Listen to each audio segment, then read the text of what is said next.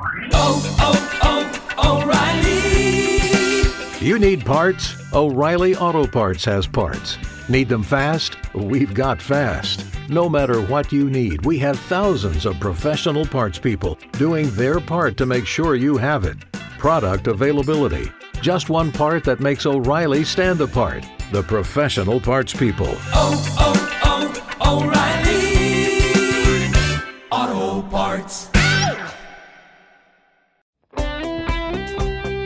Welcome to the TWS Sports Podcast. find out how good you are. I know how good I am. having three children with autism and being around them all the time, they make me better as well. If Wilkinson had missed that kick, I'd have been moving house. But my favorite one that really made me was my love triangle with Triple H and Stephanie. And uh, how did you get this story? How did you know about this? Hello and welcome to the TWS Sports Podcast, the only podcast in the UK which is hosted by autistic students who interview some of the biggest names in sport. This podcast has been set up by Tettenhall Wood School, and our aim is to teach our students new skills through podcasting. Each week, we chat to famous sportsmen and women from around the world. We delve deep into their sporting careers, their highs and lows, and what makes them one of the best athletes in their sport. All of our students' hard work and dedication has paid off as we've recently won a Global Sports Podcast Award for the Best Equality in Social Sports Podcast. That's enough from me. I'm going to hand you over to the stars of the show, which are our students who host the podcast, and I will let them introduce today's guest. Thank you. Tettenhall Wood School is a school for autistic children and young adults, and we have set this podcast up to provide our pupils with a fantastic opportunity to develop a range of skills whilst interviewing top sportsmen and women from a variety of different sports. Joining us today on the TWS Sports Podcast is an England cricketer. He has played 83 times for England and is one of the quickest bowlers in the world. Welcome to the podcast, Mark Wood. Hello, how are you? Very good, thank you. Thank you so much for joining us today. Thanks for having me. I'm excited. We would like to start our podcast off with some quick fire questions before we start talking about your career. Are you ready? Hit me. Who is the most famous person in your phone book? Oh, I'm going to go with Miles Jupp, comedian. So while you mention him, obviously you do your own podcast with him. Um, That's right. Middle Please Umpire. How's how's that going? Yeah, it's going really well. Uh, Miles is, I think he's very different to me, um, but it seems to work very well. Um, he's someone, know, from a very different background, obviously comedian background, but loves his cricket as well. Um, so I'm, I'm going to have to say Miles is the most famous person before, just because I think he's had every acting job known to man. So he's he's done a little bit of everything, whether it's kids TV, he's been on the stage at the Apollo, so he's he's done quite a bit. Um, and luckily, I was I, I had the pleasure of going to his home club, um, Monmouth, the other week, and it was brilliant to meet people there and and see what kind of life he lives, and it's uh, it's a bit different to mine. Yeah, I've, I heard that episode. I, I hear him quite often talk about Monmouth thirds and, and the Mm. difference between playing international cricket Yeah. and club cricket.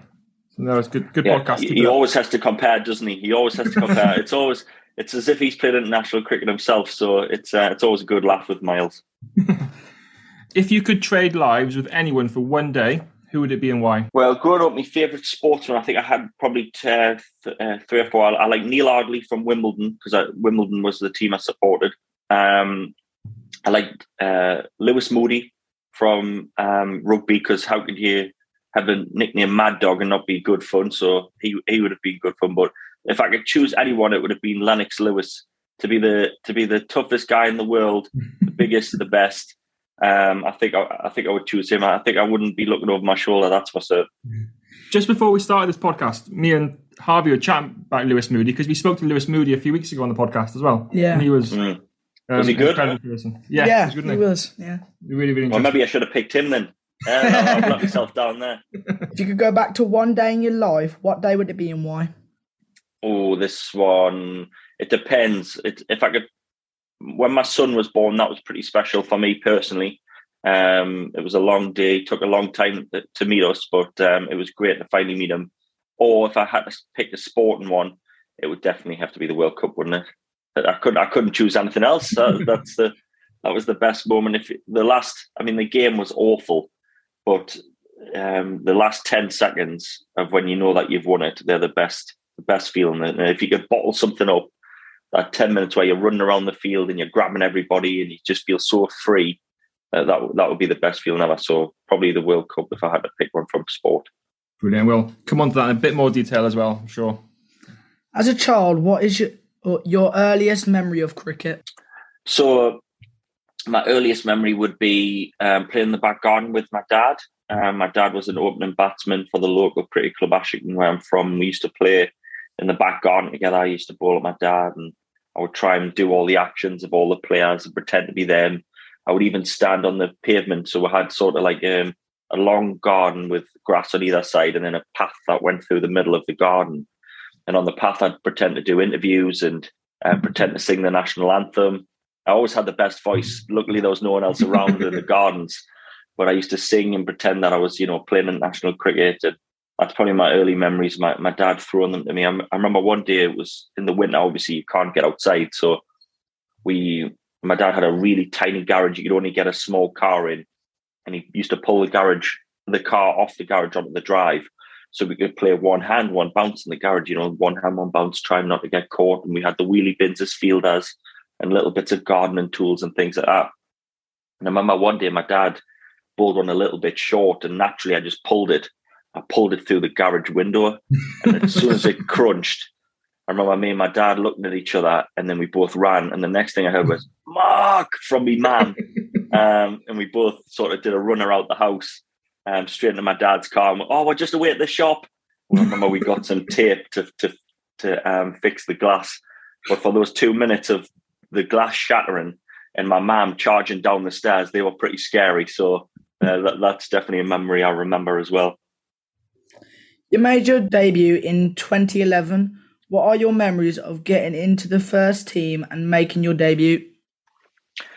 So I remember the first team was obviously packed full of people who you looked up to, whether it was like when I played for Ashington, I looked up to the the senior players when I was a younger lad. I suppose it's like any sort of sport. When you're when you're the guy coming through, you always imagine that you can't reach the heights of the guys that are in, and you just think they're amazing.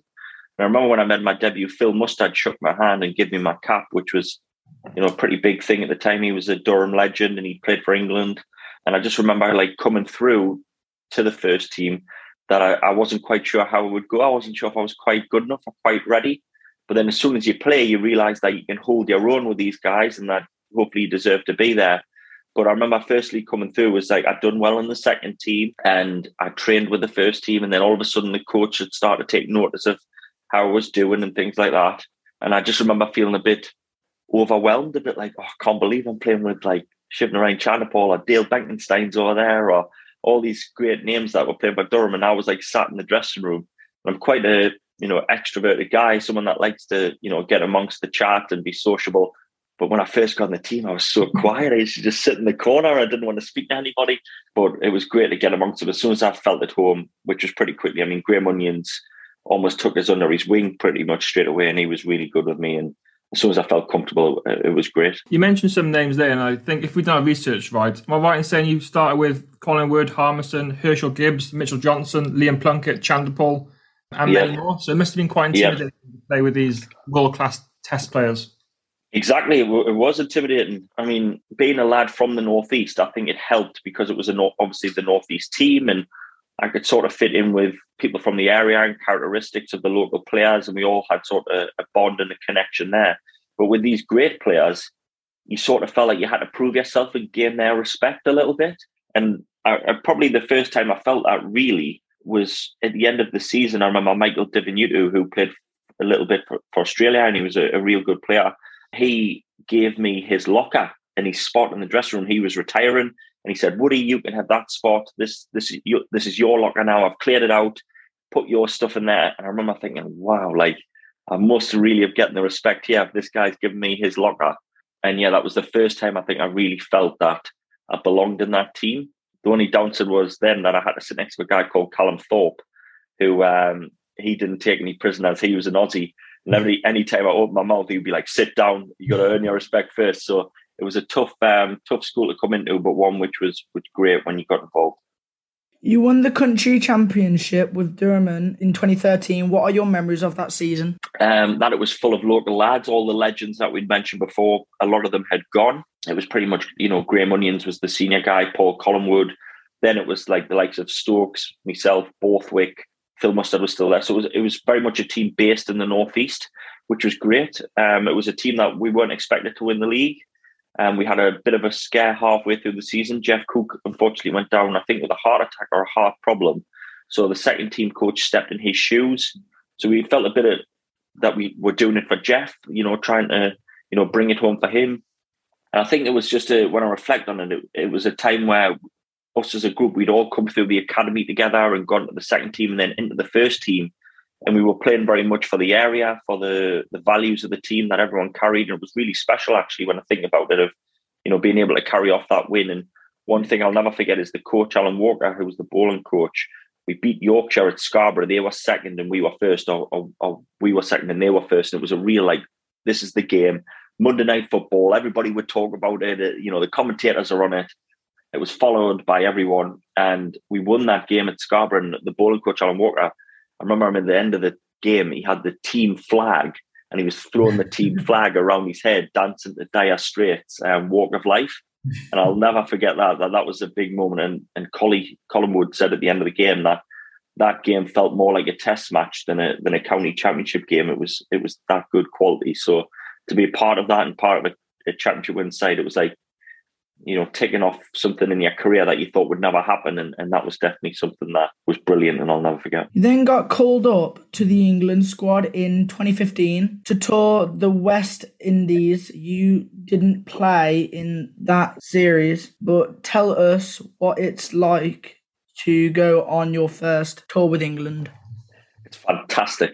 Fantastic. I was never going to play the West Indies tour, but it was the first time I'd been sent a blazer so I had like an England blazer, which was amazing. I was like, you know, I'd never been sent anything really like that for free or anything like that. So I was like, wow, this is quality. I get a free blazer, I get a shirt and tie. This is quality. And then we sit in business class. I was like, I've never flown anything but economy. I was like, wow, look at all this leg room. I'm not a big guy, but I was like, I'm definitely using this extra leg room here. Um, so we got to fly business class. He got a blazer. He stayed in some fantastic hotels. You got to play cricket, and I got to be amongst the best players in the country. It was awesome even though I was never going to play, they were just, I think, just getting a look at me and seeing how I interacted with the group and how I got on with the other guys and what kind of person I was. So I think they were weighing all that up. But, you know, it's funny now that I've been involved with England a lot more, the players' wives and their partners, they often get to go on tours if you're away from home for a long period of time. And funny enough, the the player, the wives and the girlfriends never seem to miss the West Indies trip for the Caribbean, uh, with all those sandy beaches and lovely hotels. So it was nice to get to know everyone and their partners and their families. And the Caribbean is definitely one of my favourite tours just because it's just so beautiful. Here at the Amethyst Academies Trust, we are incredibly ambitious for our schools and our pupils, and we believe that there is no ceiling on what can be achieved by anyone. Working in partnership with Penhall School and Tettenhall Wood School, we are proposing to refurbish the beautiful Penhall Mansion, a Grade 2 star listed building in Wolverhampton, into an exciting and professional specialist vocational college for young people aged 14 to 19 with special educational needs and disabilities. Changing the face of employability for young people with SEND, the college will offer specialist career pathways and in house vocational learning experiences for students that will be open to the public students will be able to develop their skills, knowledge, and flourish in confidence across a wide range of audiences. We need to raise £400,000 to refurbish the mansion and provide accessible and stimulating learning and working spaces for students and the community. We are relying on public donations, business relationships, and support, no matter how big or small, to make this college a reality for our students. Donate today. Go to www sedgwick.aatrust.co.uk. Sedgwick College. Discover bright futures. You made your one day international debut a few months later against Ireland.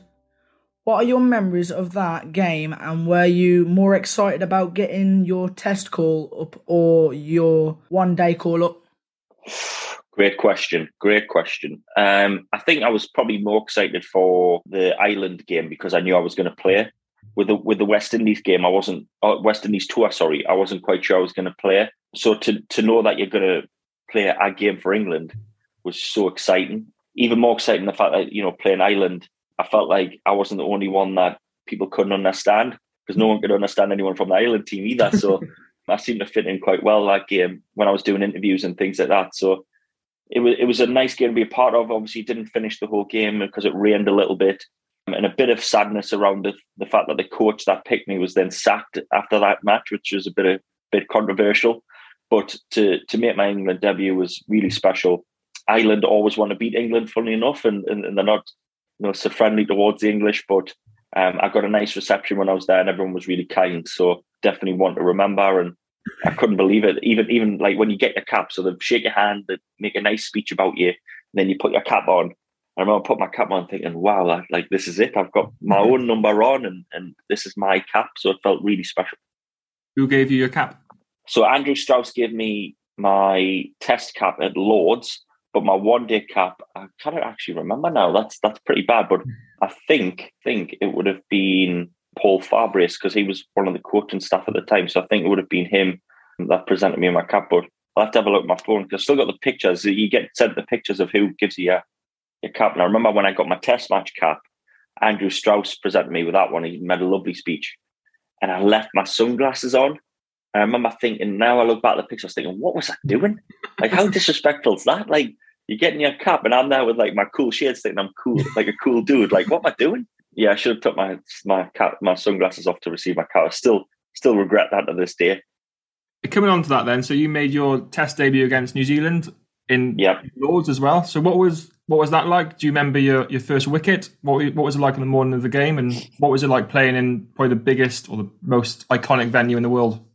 It was crazy because I'd never played there before. Every time I'd been to Lords with Durham, I was 12th man. So my first game at Lords was for England in a test match, which is, you know, not normal, but it was extra special. I remember, you know, the food was amazing. Everything was pristine and, and proper and a little bit posh, which I wasn't used to.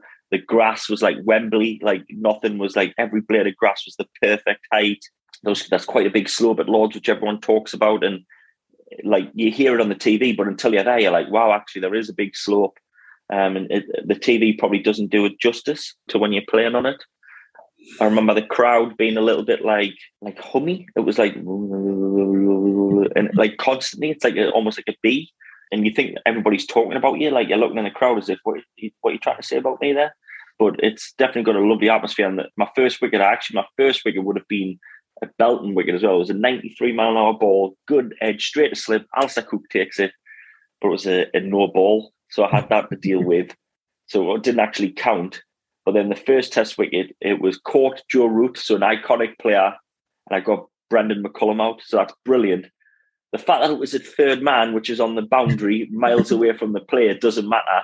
Everybody I speak to, well, it's caught Joe Root. It was obviously a great catch at slip, an excellent ball. Yeah, he didn't try and slog it and got caught at third man, like like was the the truth. What was it? Um, short wide when he just uppercutted? Exactly, short, a bit short wide. He tried to pull it, and it, it got like a sort of splice edge, and went to Joe Root third man. But in a scorebook, it says caught Joe Root, ball Mark Wood. So it was obviously a Jaffa that nobody could play, um, and that's what I'm going to tell everyone. You were then selected to play in the 2015 Ashes series. Talk us through how you hear about getting selected in squads. Do you receive a text or phone call? A phone call. So um, the the national select, selector, I think it was James Whitaker at the time. He would ring me up and say, "Congratulations, um, you've been selected, and you're obviously delighted." The ones you don't want is a text message from James Whitaker saying, "Hi, mate, can we have a quick chat?" You then know that something's up. He rings in, he's like, "Got some bad news," and then you know straight away. But the congratulations one's a, a great phone call to get. And he just said, "Oh, we'll see you down at the ground." And um, yeah, I remember I played, I think four, four out of the five games. The first one was at Cardiff, so to, to play Cardiff was was nice. Um, great support all week. We put in a great performance. Um, my first taste of Ashes cricket, um, first taste of the Australians, first taste of Mitchell Johnson, which was a bit scary, especially when he said "You're dead, mate." That was a little bit scary, but um, the rest of the time it was it was almost like surreal, like you were part of it. You feel like you you're looking from outside within. I mean, I missed there was two balls I remember in that game where I didn't even look at the play. Moeen Ali was bowling, and the, the Barmy Army was singing Moeen Ali's song. Ten men went to Mo, went to Moeen Ali, and it got down to one, and they were singing ten men, nine men, eight men, seven men. and I was too busy looking up like that, looking back at the crowd. And then I turned around and Mo had bowled the ball, and I hadn't even seen it. I thought, oh, I better not tell anybody I haven't seen the ball here. I was too busy watching the Barmy Army to realise that I hadn't even been looking at the play. It's kind of bad, that isn't it? But it was a good song. What can I say? Speaking of Mitchell Johnson, then, and obviously he's one of the quickest bowlers in the world. As a another quick bowler, do you have like a secret sort of code? Like, because if imagine if Mitchell Johnson bowls you a bouncer, you're going to bowl a bouncer back to him. Is there like kind of Yeah. a secret? "Ah, He's, he's a fast bowler. I'm not going to bowl a bouncer to him. Unfortunately, not. I wish it was that way. Um, uh, you sort of have to get it in first nowadays. Um, it's sort of everybody sort of bounces each other now. So I think back in the day when there wasn't helmets and you know the batsman maybe didn't stick in as much, I think they used to just bowl at the stumps and you know hope for the best. But nowadays, there's absolutely no friendliness whatsoever. If anything, it's like, oh, we'll, we'll try and hit him and then he can't bowl. I think half the time. But yeah, Johnson was he was a fast, nasty bowler, one that you definitely knew he, you felt like he was after you a little bit. The humiliation of getting you before, of hitting you before he got you out, you definitely thought that. He had a bit of a snarl and a bad look, and he had this big tash. So it was a bit like a bit of a mean look, but uh, he was definitely one that I wouldn't, I wouldn't openly say, "Oh, I'd love to face him again." definitely, definitely not. Stick to Nathan Lyon. Exactly. You won the Ashes in 2015. Can you tell us why it's so special to play in the Ashes and how would you describe the feeling of playing in a home Ashes? I think it's just iconic, isn't it? I think that's the the first thing that comes to mind. Just because of all the history, it's just an iconic series to be a part of. And you know, I never thought growing up in the back garden when I mentioned it before, when I, I was England and my dad was Australia, I never actually thought that I would be playing in a series or a part of that. And it's just a, a series that when you're at home, obviously you've got all the support. Um, they're trying to give it to the Australians, which is uh like your extra 12th man and yeah, you just you're on a on a sort of wave of happiness, uh, especially because we were winning, a sort of crest and a wave of happiness that you can't describe. It's just it was a fantastic thing to be a part of. One that you think almost if you if you play for England, it's career defining, and then to play in an Ashes is the biggest thing you can sort of be a part of. So yeah, to, to say that my name is amongst that, even against you know, you think the amount of brilliant players England's had, and some of them haven't even won an Ashes. So to say that I'd won one after one chance of being this, you know, young lad, um, was, you know, really special. The Barmy Army are amazing fans and travel all over the world to watch England. Do they have a song about you? And if so, what is it? Right. I'll give my best voice and here we go. So the sing, um, sometimes I actually try and time my run up to my so- to my song. So it goes, ah, ah, ah, ah, shake it up, Woody, now, shake it up, Woody, pace and bounce, pace and bounce. Come on, come on, come on, come on, Woody, now, come on, Woody, gonna get them all out, get them all out. And then it starts again, ah, ah, ah. And then this one guy goes, ah, and then it started again, shake it up, Woody, now, shake it. So that's it. And sometimes I try and time my run up but as I get to the back of my mark when they're just about to go, ah, because then when I start to run in, they start to sing the song. So it gives me that extra push and drive. How was my singing? All right? I think it was good. I'm a singer myself, you see, so Right. So could you, could you do it better than me then? I could probably not do that song, but I could do one. Come on then, give me it. Okay. Small town boy in a big arcade. I got addicted to a losing game. Small town boy in a big arcade. I got addicted to a losing game. Ooh, ooh. That was amazing. Yeah, hey, you could get in the Barmy Army anytime, I reckon, with that voice. That was amazing. Brilliant. Um, so you have sadly also known for being injured quite often. I suppose as a fast bowler, injuries are part of the game. Um, how do you deal with that, and how frustrating is it, and how do you deal with it mentally when you're away from the game for so long? Um, it's tough. Um, probably a couple of times with ankle surgeries, I wondered whether I would actually get back at all to to the level I thought I was capable of, or reach the potential I thought I was capable of. Injuries, I think, are like you mentioned, part and parcel of it. But it seemed to be that I had a run of, you know, four or five injuries where I was constantly getting injured, and it was really frustrating. You've just got to keep having that drive and belief that it will come good. You know, I think in inwardly I had that self belief that you know I could reach the the level that I thought I, I potentially could reach, and if I kept going, that with a bit of luck, the injuries would subside and would find the right formula, and then all of a sudden I would push through. Um, and up until very recently, where unfortunately I've had another one, and um, this time on my elbow, I'd put a good run of games together and felt like I was bowling faster than ever. So if I can get through this injury, I'll hopefully quickly get back to that and, and feeling like I'm I'm on top of my game again. After your elbow surgery, was your your arm still attached? You've obviously seen the videos then. Uh, yeah. Um, I honestly can't remember seeing half of that stuff when I was coming out of the anaesthetic. I saying my was my arm attached. Ibiza chilled. That was another one I don't really remember. Saying that I loved gravy. Yeah, I mean it was good fun, but maybe I needed some of that stuff more often to keep myself uh, on cloud nine. Eh?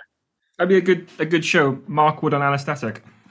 Yeah, I think it could work well actually. I mean, I, like I like I say, I wouldn't remember. It's sort of weird. It was like I would say it, and then after I think that I'd said it, rather than thinking what you're going to say and then actually coming out with it. It was like I would just blurt out with stuff and then think, "Oh, have I just said that?" and not remembering and crazy. It um, made for good watching anyway. Yeah. You then went on tour to Pakistan. What are your memories, if that tour, and what type of person are you on tour? Do you like to go out and about or stay in and play on the PlayStation? so on tour, I think I try and get out and see things that's on tour because often you can just go on tour and just be in any hotel room. So you could be in a hotel room whether you're at home, whether you're abroad, and it's just another hotel room. So always try and get out and about and do something different. In New Zealand, um, I remember me, Liam Plunkett, and the team Sir Mark Saxby, we went on a little road trip. We went to a place called Raglan and it was beautiful. We spent a couple of days there at the beach and um, it was a bit of like a hippie town. So it was it was like the Wild West in America. It was real. It was good fun. Other places, I mean, the Pakistan tour, the UAE, we went on things like you know went to the the water park or we would go on the sand dunes and things like that, which was great fun. Um, we saw a camel one day at the beach, which was something I've never experienced before. That was a little bit different. But yeah, always try and get out and do things. Some of the lads love that golf. Other lads love the PlayStation and the Xbox and Call of Duty and things like that. But that's not really for me. If I was to play any computer games, it would be Mario Kart. That's the that's the one for me. But I personally play a lot of PlayStation. yeah, what's your what's your favorite game? Oh well, I'm into the Uncharted franchise. And is it good? Yeah, I find. Would you ever play Call of Duty? Yeah, I've got Call of Duty, um, Modern Warfare, FIFA. Um, FIFA. Do you play FIFA as well? Some of the lads play FIFA, Call of Duty. Do you play Mario Kart? Oh yeah, I play that on my Nintendo Switch all the time. and who's your favorite character? Obviously Mario. Mario, I'm a Yoshi man. Got to stick with Yoshi. He's my favorite. Uh, Is he the little green crocodile? Yeah. Yeah. Yeah, he's the he's the man to be. I reckon he shoots like little eggs. He's the man. Yeah. So who's the the Call of Duty king, or who's the FIFA king? So FIFA king, I would have to say would be you know Adil Rashid, Chris Jordan. They love FIFA, but Call of Duty, pretty much nearly the whole team play it now. Ben Stokes is right into it at the minute. Yeah, Chris Woakes plays it. I know a lot as well. It seems to be like when training's finished, they're like, right, who's going online? I'm like, oh, how well, lads, let's go to the cinema or let's. Uh, like, no, no, we're going to play this first.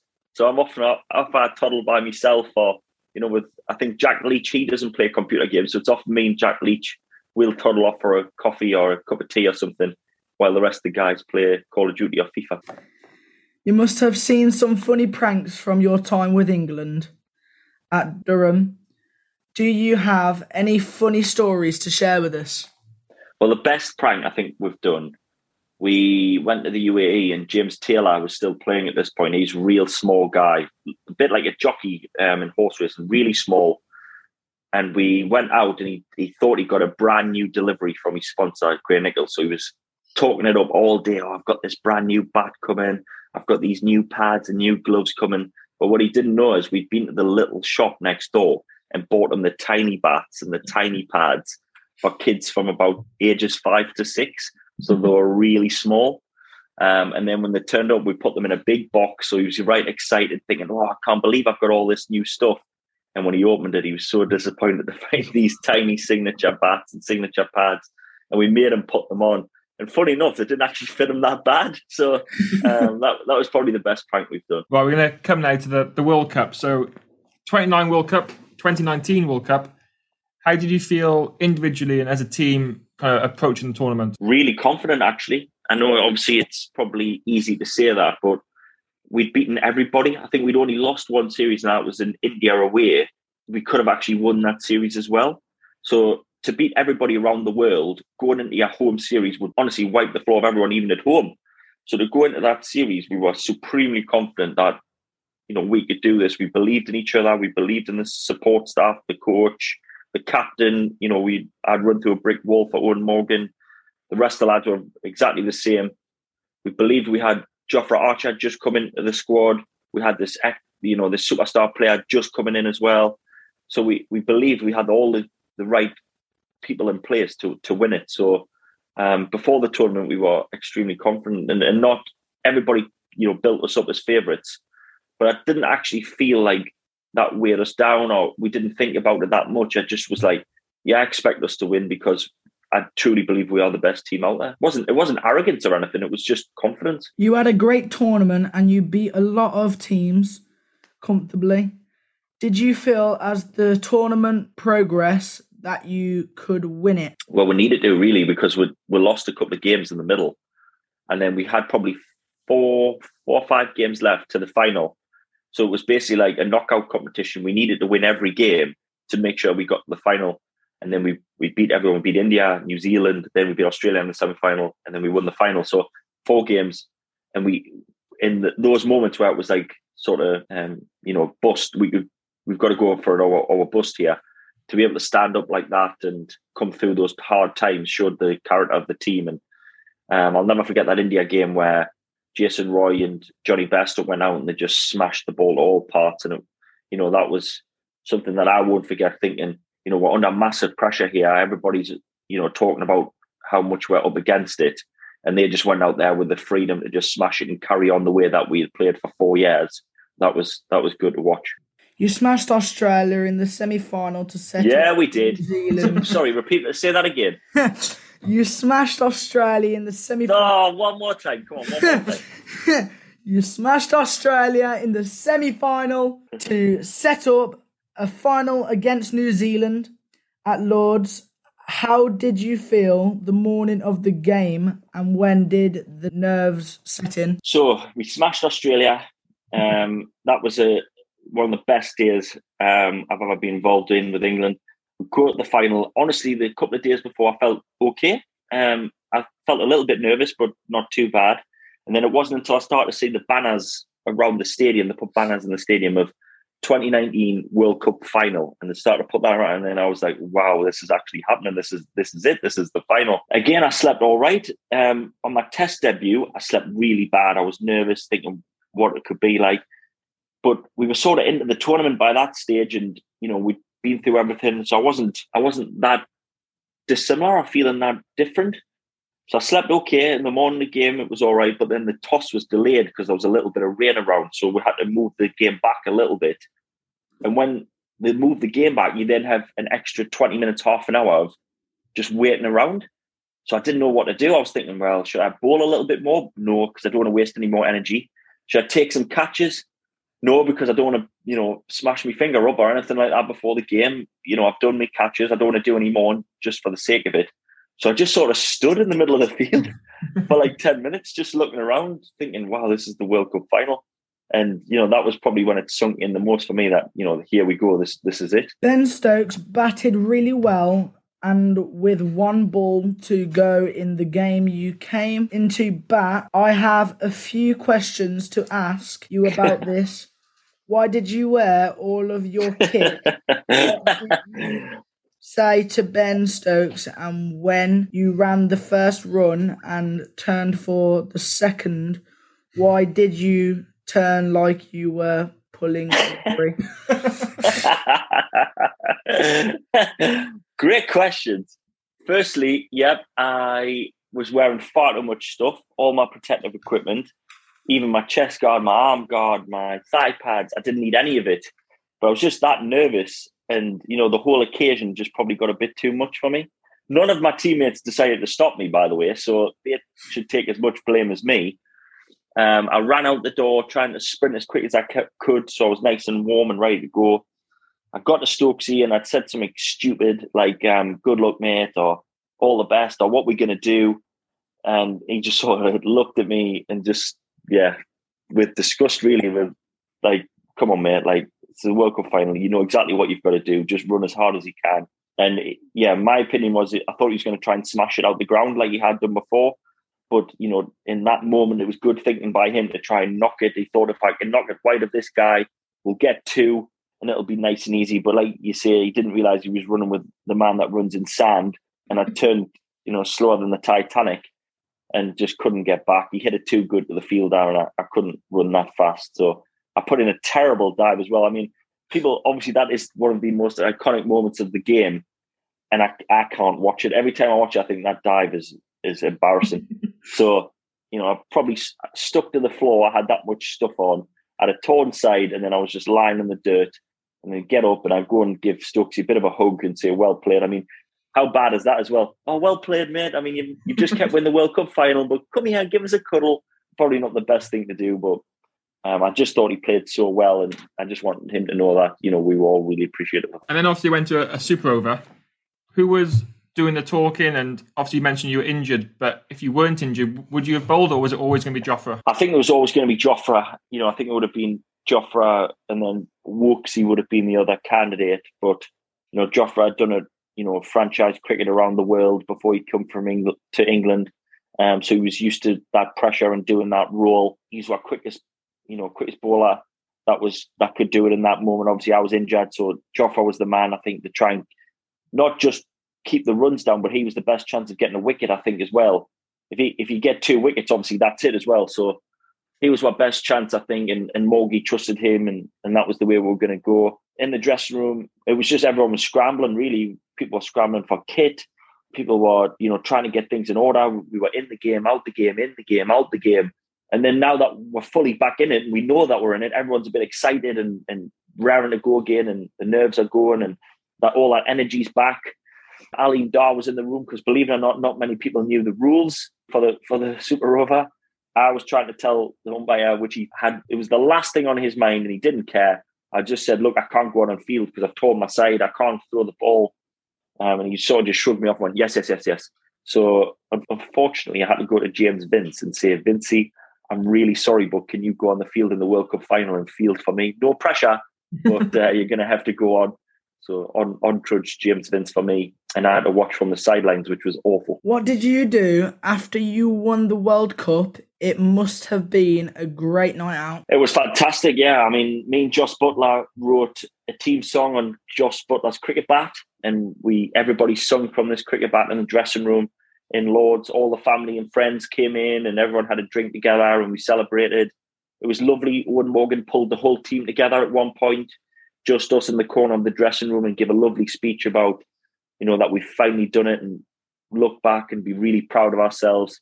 And that was really good. I, I still remember on the podium actually when he went up to get the trophy, we all did the sort of Champions League football, oh, and then he lifted the trophy. That was that was good. But the celebrations we went back to the hotel um, where all the family were again, and we stayed in the bar together at the hotel in a private bed, which was great. Ben Stokes had, I think, nine hours sleep in three days, so he he obviously celebrated really hard. Um, the next day, we had to go to the Oval. Stokesy hadn't been to sleep at all. Um, James Vince hadn't been to sleep at all. Um, a couple of others, Liam Plunkett, none of them had gone to sleep. But me being a teetotal guy, I, am not a drinker. I just drink water. Um, I was as fresh as a daisy, so we were getting all these team pictures where I was smiling, happy, and and very fresh. And a lot of the boys looked a little bit green and a little bit worse for wear. But we went the next day to um, Downing Street. We went to see the, the Prime Minister, which was which was really nice. But again, you have to be very quiet and respectful in Downing Street. And a couple of boys were worse for wear and started singing in 10 Downing Street, started singing the team song again. Um, and they quickly pushed us out and said, right, that's enough, get out. But again, great times. We spoke to Matthew Hoggard a few, well, last year now on the podcast. And mm. he talked about when they won the Ashes in 2005, obviously that famous, when they went to the Downing Street the day after and there's Freddie and Pietersen who a bit looking looking Yeah. worse for wear. Um, so there was none of that then. No, that was that was nobody had wrote any vile stuff on anyone's head. Um, but yeah, there was still a few. I remember Liam Plunkett was um, he ate what must have been three trays of crisps um, because he was that hungry because he'd all he'd been doing was drinking. So he piled in the the posh crisps and Downing Street, and and there was a few others, you know, singing and jumping around the gardens and Downing Street. And a couple of times, people had to be asked to calm down a little bit. Um, it was just a bit crazy. Would that have been Boris Johnson or Theresa May? It was Theresa May. So Theresa May was the one that we met. And she congratulated us and New Zealand. Actually, to be fair, she did say well done to both teams for an amazing final. New Zealand weren't there, but she she made a point to say, look, it was played in great spirits and um, it was a great match. Obviously, it was a great match for everyone else. It wasn't great for us being involved in it. I mean, my heart rate must have been 190 every every hour for what eight hours. It was terrible. The Henshaws Insurance Group is one of the top 100 independent insurance brokers in the country and is here to bring you peace and mind. We've been in business for over 50 years and have offices in Newport, Shrewsbury, and Stafford. Our 45 plus strong team deals with both business and personal insurance, and we offer a free, no obligation consultations and quotations. So give us a call today. The last few years have been difficult for the test team. Hmm. How did you find playing for England over the last two years with the COVID restrictions? It's a good question, but I think I think I found it okay. I, I think you know, coming from Ashington in the northeast, where it's an old mining town, it often puts it in perspective. You know that you could be, you know, in the freezing cold or down a mine or something like that. I, we're always staying in fantastic hotels. Everybody always looks after you really well. The hardest bit's probably being away from your family in, in the bubble bits. That's probably the toughest bit. But actually, for the from a cricket side of things, you're always looked after really well. Nice food, nice people, nice hotel, nice beds. Like I mentioned before, you fly business class, so you're always looked after really well. And it's been tough because the results haven't been good. It's not through a lack of effort and or anything like that. And everybody's always proud to represent England and give their best.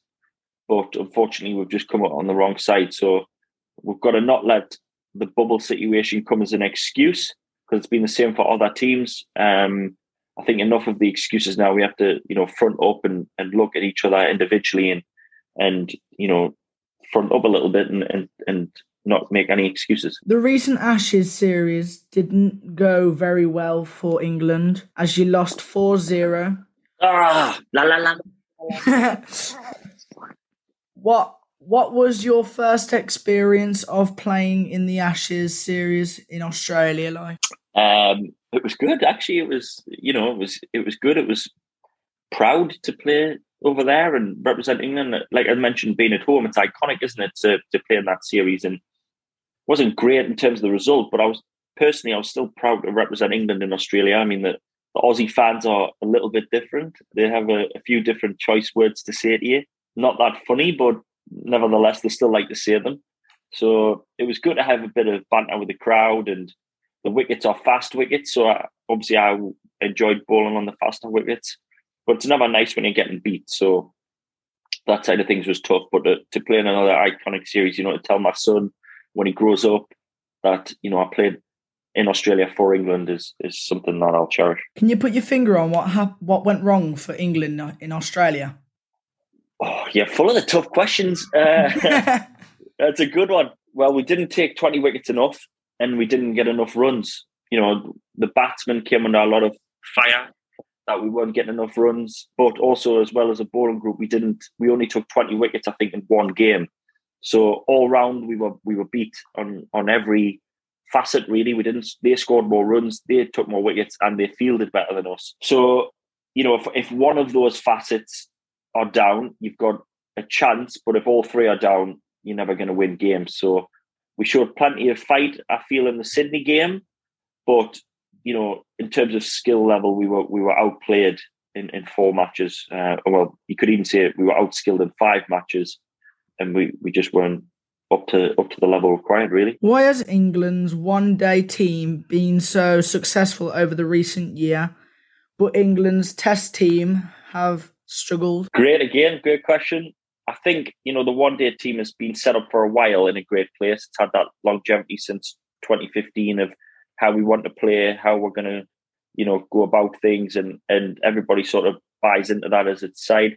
I think the test match team has gone through different transitions, you know, different people coming in and out the side, whereas the one day team's been very settled. And I think, you know, the test team, although it's come under fire recently, you know, we still won in Sri Lanka, we won in South Africa, and they're not easy places to win. So, from a leadership point of view, I know Root and Silverwood got a lot of stick, but it can't be that bad for us to to win in places like that because that's just not easy places to go. It just seems that we played, you know, tough teams and in tough conditions. We rotated our team a little bit with COVID and and trying to keep everyone happy and things like that. But like you mentioned, you know, it has struggled, and the one day team has thrived on the fact that you know we've we've had build up to a World Cup where that's been the main team to look at. Um, so that's and then over the last couple of years, it's still cemented that same team and that same beliefs, and it's really well run by the captain Eoin Morgan. So that's probably why. But you know, there's no reason why the test team can't come good again now. We we just need a bit of momentum, you know, and and when we get a few wins on our belt, hopefully then you know we can push back up the ladder and start get close to to what the one day team has. So the current testing and Joe Root has stepped down a week or two ago. Looking back at, Yep. his captaincy, he's one of England's most successful captains, most successful batsmen. How would you look back and what sort of captain was he? He was honestly a really good captain. Um, one that, you know, if you look at all my best performances, they've been under Joe Root's captaincy. You know, my all my five-fors have been under him. Um, he always showed belief in me. He always picked me, um, which I'll be thankful for.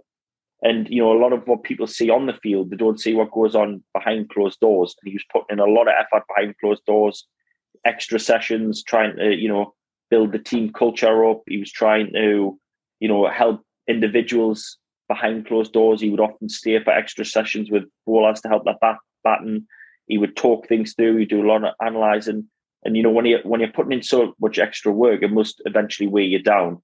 And he was desperately trying uh, to get that right. And then the same time around COVID, he was trying to look after people as well. So it was a tough job, I think, at certain points. And when you're not winning, obviously he comes under scrutiny. But I, I thought he was a really good captain and, and one that, you know, I actually feel sorry for him because people didn't see the amount of work that he did behind closed doors to try and to try and put it right. I, I truly did believe in him. I thought he was a, a good captain. Ben Stokes has been named the new Test captain. You have known Ben for a very long time. What sort of a captain will he be, and can Ben and Rob Key work together to be successful? Well, I certainly hope so. I think Stokesy is a natural leader, whether he's captain or not. I think he's always had leadership qualities. The way he trains, the way he plays, and people will naturally follow that because he's such a hard worker and you know his beliefs and things and the way people should go about things people will warm to that anyway. Um, he never gives up. He always you know wants a team that believes in themselves and believes they can win. And i think you know the qualities that he has the skill level the qualities his work ethic he will drive us forward in the team naturally. So i think he'd be a really good captain from from that side of things. He, he's got a good cricket brain as well. So tactically i think he'd be good and he, you know, he's a bit of a carer as well. I mean, often people say Stokes either think he's this alpha, big, strong guy, and someone that I guess would just be like a, a real tough taskmaster. But actually, he's a big carer as well. He's got that side to him, and he, he he looks after people and wants people, you know, to to be their best and to do well. And I think that side of him, coupled with the other side, will mean that he becomes a really good captain. Is it right that you support Wimbledon because That's when right. you were younger, you found a Wimbledon football sticker of a player that looked like your dad? That is right. Yes. So I had a sticker book. I used to collect the the stickers when I was a kid, and my favorite color was blue. So I could have supported Chelsea or Everton or Leicester or whoever. But I thought one of them in the Wimbledon team looked like my dad. I think it was the keeper Hans Segers. He had a big mustache, and my dad had a big mustache. So I was like, you know what, I'm going to support them. Most I've, I've got it quite good though, because most of my family they all support Newcastle, and my best friend he supports Sunderland. So I get to stay out of them arguments when they start arguing about football. And it's just a shame. This year, Wimbledon's actually been relegated. So I'm on a bit of a downer at the minute, but um, I'm sure they'll bounce back. Is it true you can whistle the University Challenge theme song?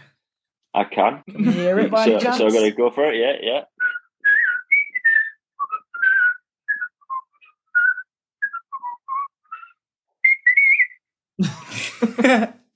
Very good. What would your um, if you were on University Challenge, what would your special category be? Or I don't know if I break enough any of them on University Challenge, but if I had to pick one, well, I like the show Friends, so I like watching Friends. I like it would have to be like 90s football, I guess, as well. I, I think I could do all right 90s, 2000s football, late 90s, early 2000s. And I like my, my rock music, so maybe they would be my three categories. You strike me as a bit of a, a Chandler Bing. maybe, maybe, yeah, that would probably be the guy that I would probably be most like. Maybe, or maybe the geeky side of us, I'd maybe get a bit of Ross in there. I don't know. One of the most important things in cricket are the teas. Which ground has the best and worst tea, and what's what sort of things are you eating? So the best one, I mean, Lords is obviously great because you get like amazing, like five star Michelin star kind of quality food. Edge Edgbaston, so Birmingham, that is awesome. Um, the food's really nice there. Um, the kind of things you're getting, obviously now it's all you know done for us by chefs who are looking after us to make sure we're eating the right things. But chicken, fish, you know, mince or beef for meat, and then you have your your vegetables, piling in vegetables. And funny enough, a lot of people when they're trying to, you know, have that beach body where all our abs are showing and all our muscles, they tend to just eat meat and veg. But actually, we have to eat a lot of carbohydrates as well to make sure we've got a lot of energy. So we eat a lot of potatoes and rice and pasta and things like that, just to make sure that we've got plenty of fuel and energy. Um, the worst, well, the only one I can think of that was bad for me is we recently played in India and we stayed in the Ahmedabad hotel, and a couple of us got sick from the food. So I'm going to have to say there, aren't I? Because if you get sick from the food, then you're going to have to say there. So I got sick there, so I'm going to say that was the worst. Does it also make a difference if if you're bowling first, and then do you have a, a big tea because you're obviously batting down the order? Absolutely, yeah, 100 percent right there. If you if you if you know that you've just finished bowling and then the tea comes round and you get to put your feet up for a while, you're going back for seconds. You may even have thirds.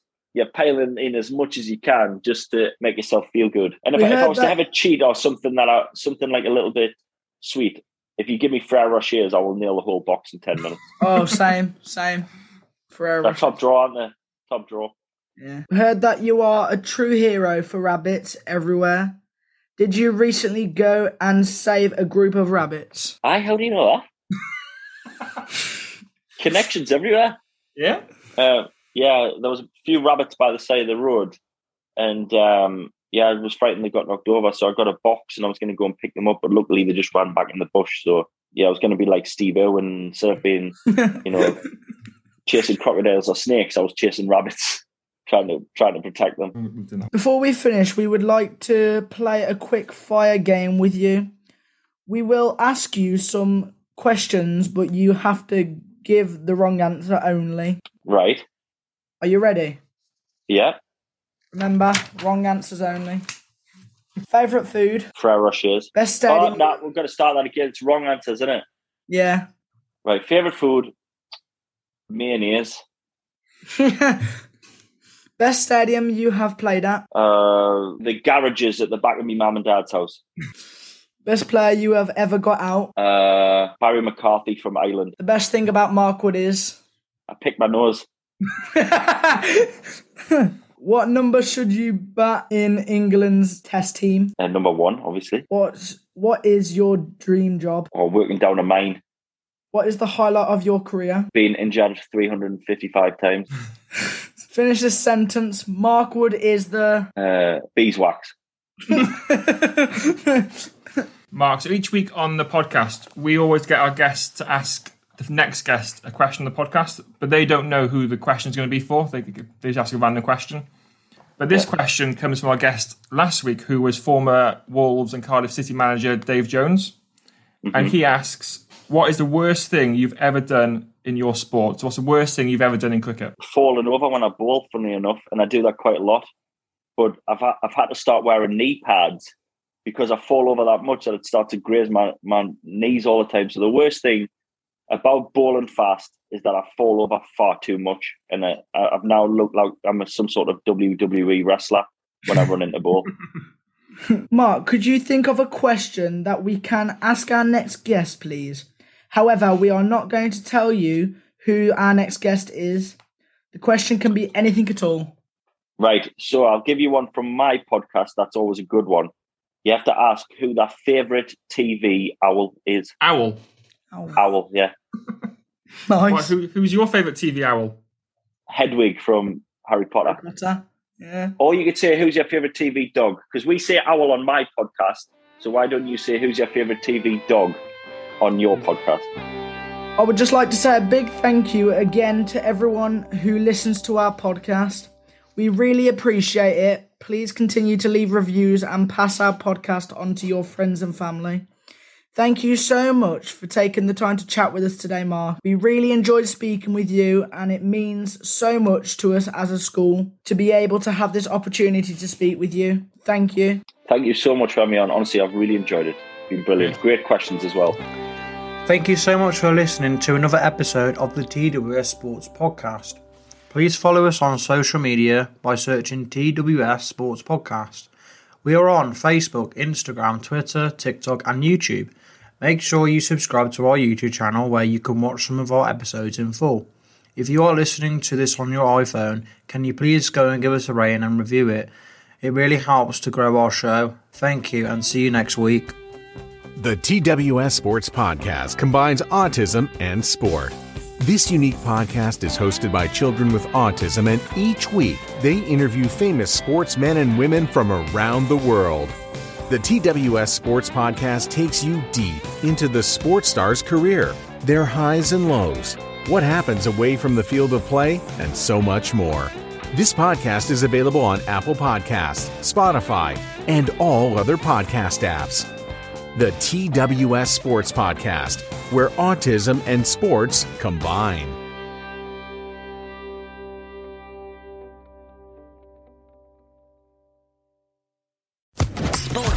Podcast Network.